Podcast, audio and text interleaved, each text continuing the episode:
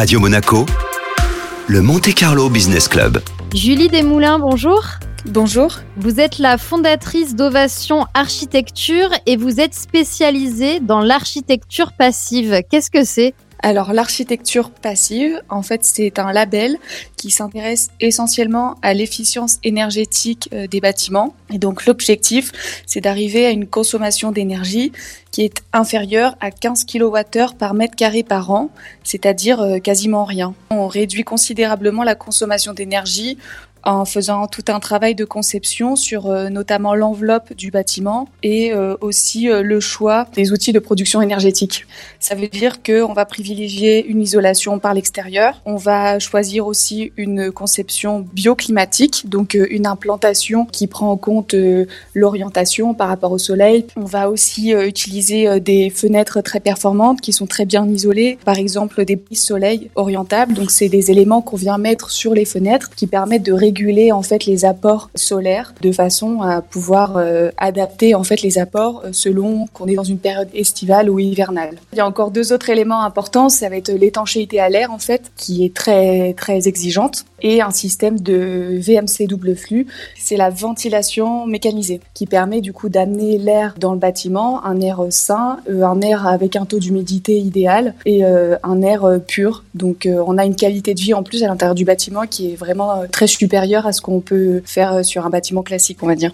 Est-ce que euh, l'architecture euh, passive, c'est un marché qui est développé euh, en France? Alors oui, en France, ça s'est bien développé puisque le label euh, existe depuis 2004. Il y a des régions en France où le label s'est plus développé que d'autres parce qu'il y a eu aussi des acteurs, des pionniers qui ont promu ce label et qui ont réussi en fait à, développer euh, ce type de construction. Moi, je m'intéresse particulièrement à, notre région, la région PACA. Pour le moment, il y a encore très peu de constructions qui euh, sont labellisées passifs en termes de logement et notamment en termes de logement collectif ou d'équipement public. Donc tout reste à faire.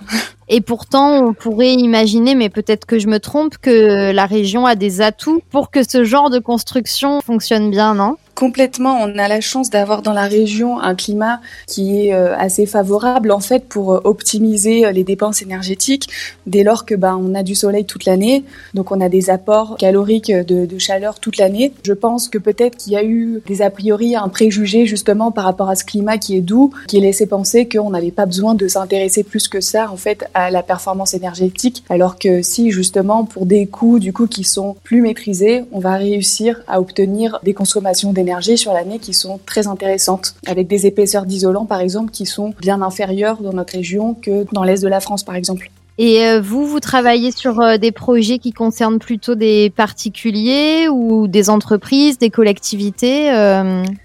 Alors, je travaille avec quelques particuliers. Après, j'essaye vraiment de ben, faire de la communication et de la pédagogie en fait sur ce sujet avec les maîtres d'ouvrage avec qui je travaille. Donc notamment pour réussir de plus en plus à construire des collectifs en passif, puisque bon bah c'est vrai que le collectif c'est euh, c'est ce qui se construit le plus dans la région. Donc si on veut avoir un véritable impact environnemental, c'est vraiment sur ce secteur-là qu'il faut agir. Également aussi auprès des collectivités, puisque forcément qui dit économie d'énergie dit euh, économie tout court. Donc euh, il y a un véritable intérêt aussi pour les élus et pour les communes qui ensuite ont à leur charge l'exploitation des bâtiments de réduire en fait les dépenses énergétiques pour faire des économies tout simplement. En termes de coûts, ça représente quoi l'architecture passive par rapport à l'architecture euh, conventionnelle? Il n'y a pas vraiment de, chiffres très précis ou très justes, mais on peut se dire que dans une fourchette de plus 10%, voire plus 15%, ça dépend du projet, on arrive à sortir euh, le bâtiment, mais ça, dépend, ça dépend vraiment comment on aborde la conception. On peut aussi faire des économies même au moment de la construction. Finalement, il faudrait que toutes les architectures soient passives, non? Alors, il y a une véritable réflexion qui a été menée à l'échelle nationale dans le cadre de la nouvelle réglementation, qui est une réglementation environnementale, donc la RE 2020. Et effectivement, on a encore peu d'éléments vraiment concrets sur cette nouvelle réglementation, mais en tout cas, sur l'aspect efficience énergétique, on se rapproche très sensiblement euh, des exigences et des objectifs du passif. Donc il faut qu'il y ait un écosystème qui se constitue aussi, euh, que la filière en fait euh, soit mûre pour que ça, ça se développe davantage. Complètement. C'est sûr que quand, euh, comme vous dites, l'écosystème sera en place, ce sera plus facile, ça coûtera moins cher et ça se sera démocratisé. Et puis, bah, les gens sauront ce que c'est et sauront l'intérêt qu'on a à construire comme ça. Donc, effectivement, ce sera plus facile. Vous avez l'impression qu'il y a encore beaucoup de travail de pédagogie à faire à ce sujet? Oui, quand même, parce que c'est vrai que quand on s'intéresse à ce label, on rentre dans des notions un peu plus techniques. Et donc, euh, ben, par exemple, les décideurs n'ont pas forcément euh, accès à ces notions techniques qui font vraiment partie de la réflexion. Donc, euh, déjà, oui, il y a un travail à faire de ce côté-là. Après, au niveau des entreprises et des bureaux d'études, c'est une question d'offre et de demande. Je pense que quand effectivement ils seront plus sollicités pour ce type de projet, ils iront plus naturellement se mettre à la page. Encore qu'il y en a quand même déjà qui font la démarche. Julie Desmoulins, merci beaucoup. Merci à vous.